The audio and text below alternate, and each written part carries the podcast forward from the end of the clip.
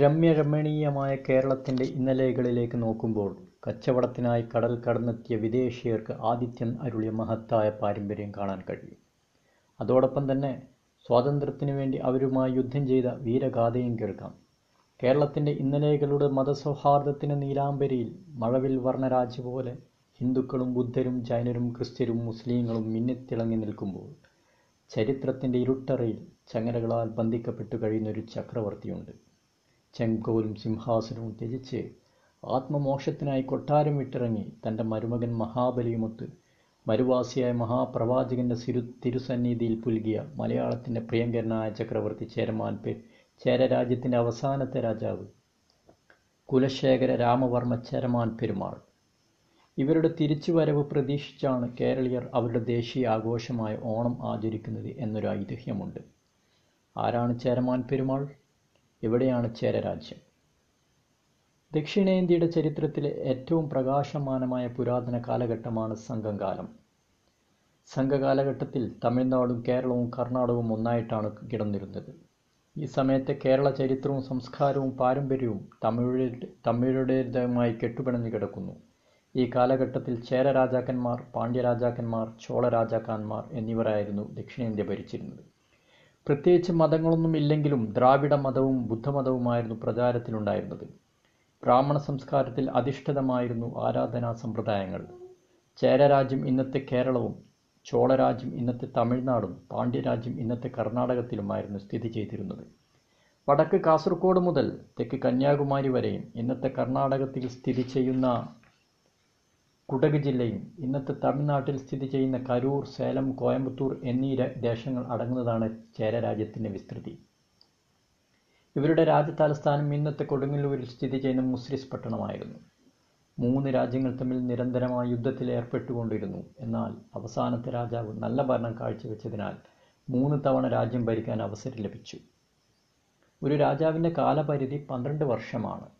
പിന്നീട് ബന്ധുക്കൾ ചേർന്ന് പുതിയ രാജാവിനെ തിരഞ്ഞെടുക്കലാണ് പതിവ്. മലകൾ തമ്മിൽ ചേർന്നത് എന്നർത്ഥം വരുന്ന ചേരൽ എന്ന വാക്കിൽ നിന്നാണ് ചേരരുടെ പദോൽപ്പത്തി എന്ന് കരുതപ്പെടുന്നു.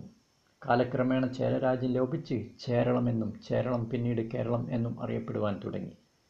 എന്നാൽ നാളികേരത്തിന്റെ നാട് എന്ന അർത്ഥത്തിൽ കേരളമായി എന്നും പറയപ്പെടുന്നു. ഈ കാലഘട്ടത്തിലെ സന്യാസിമാർ അറബി ഭാഷ സംസാരിച്ചിരുന്നതായും പ്രാചീനകാലത്ത് ഇന്ത്യയിൽ പ്രചാരത്തിലുണ്ടായിരുന്ന ഭാഷയാണ് അറബി എന്ന് ഹെർമൻ ഗുണ്ടർട്ട് എഴുതിയ കേരളപ്പഴമയിൽ പരാമർശിച്ചിട്ടുണ്ട്.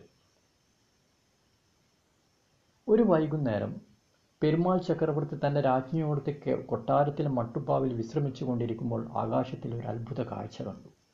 ചന്ദ്രൻ രണ്ടായി പിളർന്നിരിക്കുന്നു. താമസിയാതെ അത് കൂട്ടിയോജിപ്പിക്കുകയും ചെയ്തു.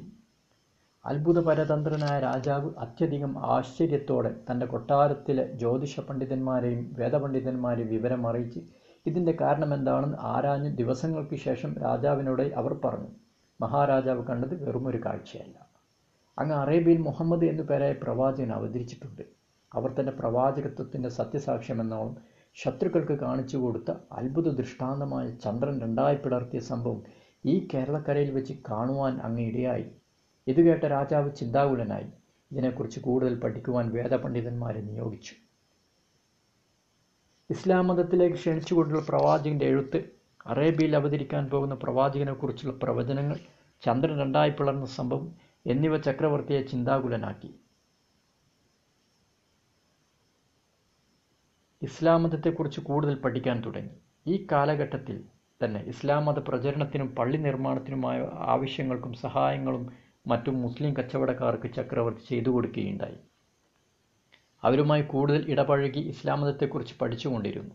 കാലക്രമേണ പള്ളിയിൽ കഴിച്ചുകൂട്ടി വ്രതാനുഷ്ഠാനത്തിലും ആദാന ആരാധനായത്തിലും മുഴുകിയ ചക്രവർത്തിയെ ജനങ്ങൾ പള്ളിബാണം പെരുമാൾ എന്ന് വിളിച്ചു തുടങ്ങി. ഈ കാലഘട്ടത്തിൽ രാജാവ് ഒരു സ്വപ്നം കണ്ടു. അതായത് പ്രവാചകൻ മുഹമ്മദ് നബി വന്ന് പറയുകയാണ് ഞാൻ അന്ന് ചന്ദ്രൻ രണ്ടായി പിള രണ്ടായി കീറി കാണിച്ചത് ഇവിടെയിരുന്ന് നീയും കാണുവാൻ ഇടയായില്ലേ? രാജാവ് അതേ എന്നും പറഞ്ഞു. സ്വപ്നത്തിൽ നിന്നുണർന്ന രാജാവ് പിന്നെ ഒട്ടും താമസിച്ചില്ല. മക്കയിലേക്ക് പോകാൻ തന്നെ തീരുമാനിച്ചു. തന്റെ രാജ്യം ഒമ്പത് ബന്ധുക്കൾക്കായി വീതം വെച്ചു. ഓരോരുത്തർക്കും അവരുടെ അധികാര പരിധി നിശ്ചയിച്ചു. സ്വത്തും മുതലുകളും സൂക്ഷിക്കാനായി നൽകി. നിലവിളക്ക് കത്തിച്ച് അധികാര കൈമാറ്റത്തിന്റെ ഭാഗമായി പട്ടും വാളും നൽകി പ്രതിജ്ഞ ചെയ്യിപ്പിച്ചു. ഞാൻ മക്കയിൽ പോയി തിരിച്ചു വന്നാൽ ഈ രാജ്യം എന്നെ തിരിച്ചേൽപ്പിക്കണമെന്ന് പ്രസ്തുത നിലവിളക്കുകളിൽ ഒന്ന് കണ്ണൂർ സിറ്റിയിലെ അറക്കൽ രാജവംശത്തിന്റെ ചിതലരിച്ചുകൊണ്ടിരിക്കുന്ന തെക്കേ മുറിയിൽ ഇന്നും കത്തിച്ചൊലിച്ചു കൊണ്ടിരിക്കുന്നു തന്റെ സഹോദരി തലശ്ശേരി ധർമ്മടത്തിൽ താമസിക്കുന്ന ശ്രീദേവി തമ്പുരാട്ടിക്ക് നൽകിയ പ്രസ്തുത വിളക്ക് തമ്പുരാട്ടി വിളക്ക് എന്നും അറക്കൽ ചരിത്രത്തിൽ അറിയപ്പെടുന്നു. പിന്നെ ഒട്ടും താമസിച്ചില്ല. തന്റെ കുടുംബത്തെയും വേദപണ്ഡിതന്മാരെയും ശ്രീദേവി തമ്പുരാട്ടിയുടെ മകൻ മഹാബലിയെയും കൂട്ടി മക്കയെ ലക്ഷ്യമാക്കി യാത്ര പുറപ്പെട്ടു. പ്രസ്തുത മഹാ മഹാബലിയാണ് അറക്കൽ രാജസ്വരൂപത്തിൽ ആദിരാജ മുഹമ്മദ് അലി. മക്കയിലെത്തിയ പ്രവാചകനെ ദർശിക്കുകയും ഇസ്ലാമത് മതം ആശ്ലേഷിക്കുകയും ചെയ്ത ചേരമാൻ പെരുമാൾ ചക്രവർത്തിക്ക് പ്രവാചകൻ മുഹമ്മദ് നബി സല്ലാസ്ലം തിരുമേനി താജുദ്ദീൻ എന്ന നാമകരണം നൽകുകയും തന്റെ അനുചരൻ മലിക് ദിനാർ അവരുടെ സഹോദരി റസിയത്ത് എന്ന കന്യകയെ വിവാഹം ചെയ്തു കൊടുക്കുകയും മരുമകൻ മഹാബലിക്ക് മുഹമ്മദിൽ എന്ന് പേര് നൽകുകയും ചെയ്തു. ഒരു സന്യാസിയെ പോലെ അഞ്ച് വർഷം പ്രവാചകനോട് താമസിച്ചതിന് ശേഷം കേരളത്തിലേക്ക് ഇസ്ലാം മത പ്രചരണത്തിനും പള്ളി നിർമ്മാണത്തിനും അനുഗ്രാശിസുകൾ നേടി. മാലിക് ദിനാറും ഇരുപത്തിരണ്ട് പേർ അടങ്ങുന്ന സംഘത്തിനോടൊപ്പം തന്റെ കേരളത്തിലേക്ക് മടക്കയാത്രയിൽ കപ്പലിന് മടക്കയാത്ര മടക്കയാത്രയിലേക്ക് പുറപ്പെടെ കപ്പലിന് അറ്റകുറ്റപ്പണിയുണ്ടായിരുന്നതിനാൽ ഒമാനിലെ ഷഹർ മുക്കല്ല എന്ന സ്ഥലത്ത് താമസിക്കുകയും അവിടെ വെച്ച് ചക്രവർത്തി അന്ത്യശ്വാസം വലിക്കുകയും ചെയ്തു. ചക്രവർത്തി ചേർമാൻ പെരുമാൾ താജുദ്ദീൻ റലിള്ളാഹുവിന്റെ മക്ബറ ഒമാനിലെ ഷഹർ മുക്കല്ലയിലും ഇരുന്നൂറ് വർഷത്തിനു ശേഷം ഇസ്ലാം മതം ആശ്ലേഷിച്ച് മരണമടഞ്ഞ സാമൂതിരി രാജാക്കൻ ഒരാളുടെ മക്ബർ ഒമാനിലെ സലാല എന്ന സ്ഥലത്തും സുൽത്താൻ അബ്ദുറഹ്മാൻ സാമിരി ചേരമാൻ പെരുമാൾ എന്ന പേരിൽ കാണാൻ കഴിയും.